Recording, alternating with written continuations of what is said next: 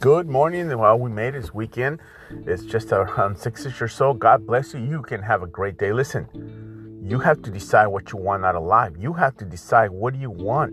And then you have to make the right choices. Make the right choices for your life. You have an awesome day. Have a blessed day.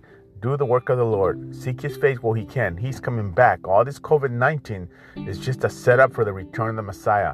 It's not making Him come, He was already come. But the uh, Antichrist, the mark of the beast, uh, the tribulation, all that stuff's going to happen. The rapture. So you have an awesome day. I'll see you at church tonight at 6 o'clock. Listen, coming out to prayer. You know where you're at. God knows. He sees you.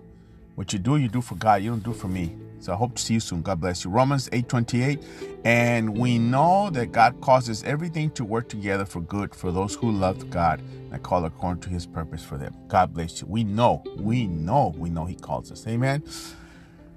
Uh, the weekend is here. Friday, Friday morning. Friday will be afternoon quick. Saturday, Sunday. People say, oh, Monday. Listen, Monday's closer to Sunday than any day of the week because it's getting closer and closer and closer.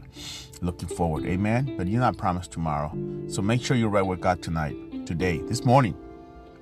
The person from the Bible is uh, Pontius Pilate, uh, uh, a pagan emperor. No, well, he's not the emperor. He was a governor. He was a pagan and he ran uh, Jerusalem. He was appointed by the governor, and he asked Jesus, "What is true?" And Jesus says, "I am the truth." He said, "What is it? Are you the Messiah? Are you the King of the Jews?" So that's what it is. God bless you. Read about him. Uh, he messed up everything. He could have done say, but it was meant to be. God bless you.